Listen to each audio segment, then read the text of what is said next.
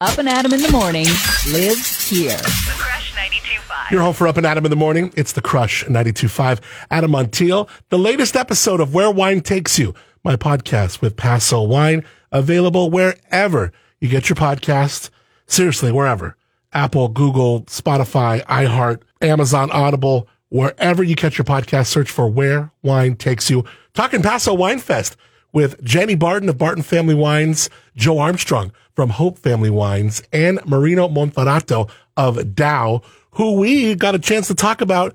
This guy, Marino, he's been the maitre d' on Fox's hit TV show Hell's Kitchen for over 10 seasons. Listen. So I can't wait for you to tell us how you stumbled on, onto the set and got to be maitre d' on Hell's Kitchen. So this is the beauty of this country, you know. Like as an immigrant, I say we always say like it's the land of opportunity, and it is. It's like for me, I did the hotel management school in Italy, so for me it's like hospitality, restaurant, hotel, and everything. And then one day, I was working in this uh, fancy Italian restaurant in West Hollywood called Cecconi. And uh, I receive a phone call from a casting agent, and I'm like, "Oh, we are looking for a maitre d' for a show called Hell's Kitchen." And my first reaction was like, what do you want from me? I'm not. I'm not an actor. I will never remember a line.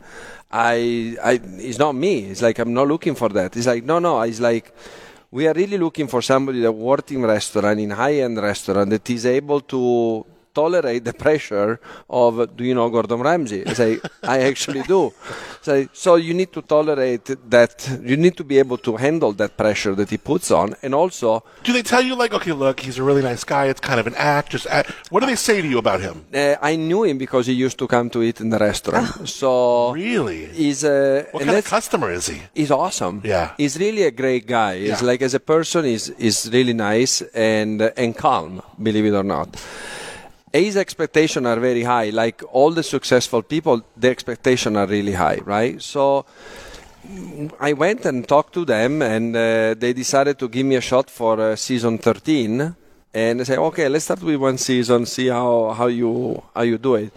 And then in the middle of season 13, it's like we really like the way you you act. You are like you are not uh, you don't freeze on camera. You seem that you don't have a problem to talk Like to you roll with him. you're anybody exactly so it's like you know when he was throwing things at me i was just being italian they just roll back to you and uh, and then they decided to extend the contract for eight more seasons and then at the end of 2020 at the beginning of 2022 we just finished to film season 21 and 22 so 21 just aired and uh, we just did a, a beautiful event up at the winery with the two finalists of season 21 Just now? we last Saturday. You're still working with the show?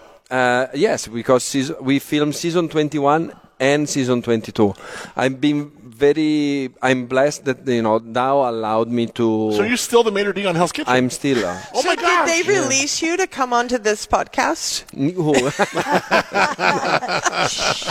no, I'm not. I'm not. I'm not Gordon. I, Yeah, yeah, like, yeah, yeah. You know, all you see in the show is the back of my head and the side of my of my nose, but it, because the camera is, is focused on, on it. But it's like I love I love to have that opportunity to be exposed to that kind of environment, and it's like, and if I can bring something back here, why not? You know, it, Yeah. it's not a problem at all. So you're the finalists up on Daou Mountain. yeah, so That's for so so cool. fe- season 21 and then 20, season 22 hopefully will air maybe at the beginning of summer or at the beginning of the fall and then based on how it does hopefully so please everybody set your uh, VCR at least so that uh, we can do we can do more and my goal will be actually to bring uh, an episode of Hell's Kitchen into Paso. That would be awesome. So great. That would be nice. So great. Does Gordon Ramsay know Paso? I gave him wines, and it's like he liked it and, and everything, but he hasn't been here yet. I'll, Yeah. I'll let you know if he comes by. But So it- how- it's hard to get a hold of. How do these tapings go? Like, is it like literally a restaurant service nonstop, or are they stopping things down and say, "Hey, that was a really cool interaction. Do that again, but let me get it from this angle"? Or No, does it work? is uh, is real. So when we when you hear the fa- the famous uh, sentence, uh, you know, Marino actually calls me Marino, open Hell's Kitchen. I open the doors and we sit 90 guests in about five minutes. And, and then we start to give tickets to the to the kitchen. So when people think that that Gordon is uh, is explosive with no reasons, is that uh, you see eight minutes on TV, but we film for over two hours. So you don't know what happened in the past uh, 112 minutes when he's actually a coaching person or myself in the front of the house you know when we do the table side uh, uh, situation cooking the, how we're trying to coach the contestants. But then if they continue to make mistakes then you know there is the Etna explosions of uh, of Mr. Ramsay. Are the contestants like, yeah, you know, because you've seen the episode of Hell's Kitchen where like somebody sends something back? Like, Yes. is that all legit? Like something really didn't go good, and they're like, hey, I'm not cool with this. Let's send it back. is nothing is uh, is scripted everything is real so wha that's why they, they needed somebody that worked in restaurant Yeah. To recognize is like okay do you just want camera time or something is really wrong you know? And sometimes we make mistakes and it's like okay i'm gonna you know fearfully i'll go back to the past and i'm like uh, there is something wrong with the dish. So you will actually, you literally treat this time like you're in service at another absolutely restaurant. absolutely That's is is fascinating. exactly Yeah, it really is. we we are uh, that's why working with him is like is that intense because we don't treat it like a, a reality TV cooking show. Right. Is we are in service, so it's like we open the door, we have people sitting at the table.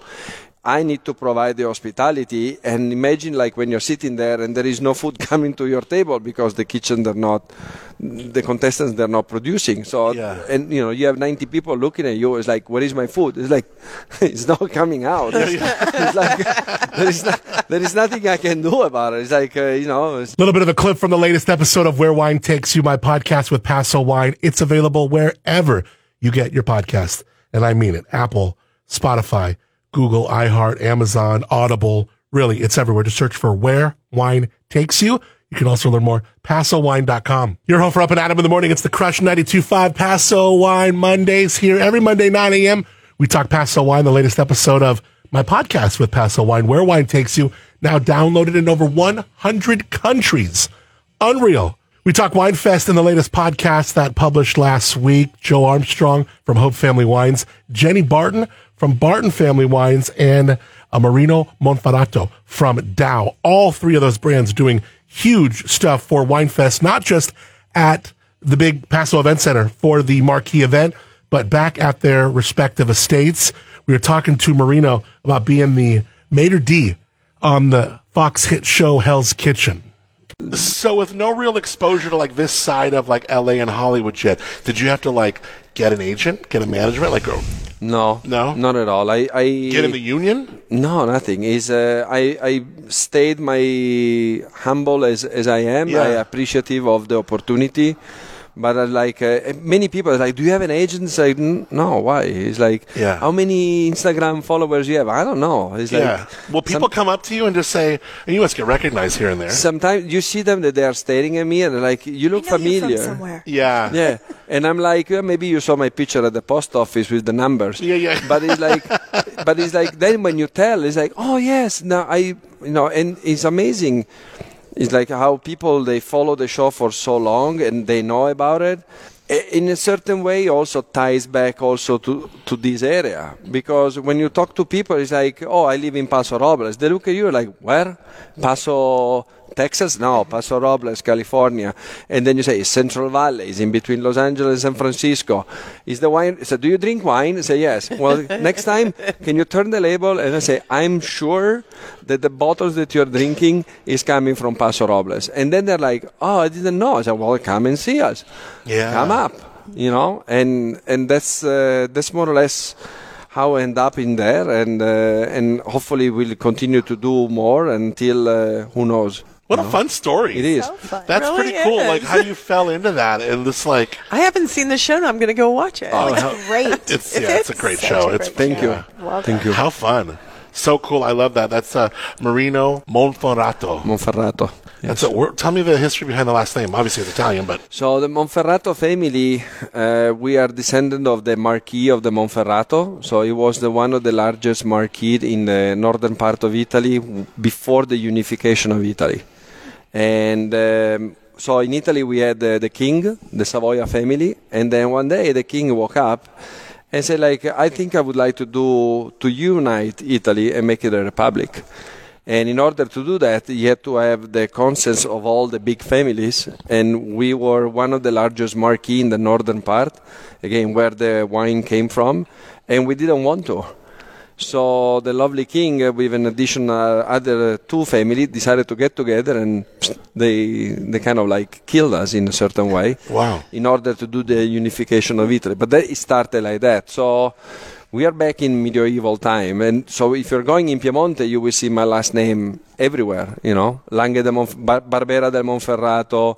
Alba is in the Monferrato. Everything that is Monferrato is used to be. So I always make fun when with the producers of Piemonte we meet because they're like, "Oh, my name is Marino Monferrato." They're like, "What do you mean Monferrato?" I say, "Yeah, your land 300 years ago was my land. now you make wine, and I have to pay for the wine to drink my own." so that's that's more or less where the Monferrato family uh, heritage comes from. So great chatting with Marino Monferrato. He's from Daou. Also had Jenny Barton from Barton Family Wines, Jo Armstrong from Hope Family Wines. What a fun episode.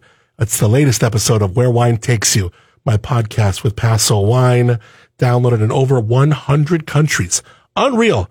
Paso's getting seen and heard of all over the world. I mean, we already know that that's been the case, but it's still really cool to see the podcast with that impressive reach. Also on that episode, our travel Paso spotlight, we talked to Lynette Sani from Farmstead and a great conversation. Get it wherever you get your podcasts, Apple, Google, Spotify, iHeart, Amazon Audible. It's all over. Just search wherever you catch your podcast for Where Wine Takes You. Up and Adam in the morning. With Adam Montiel.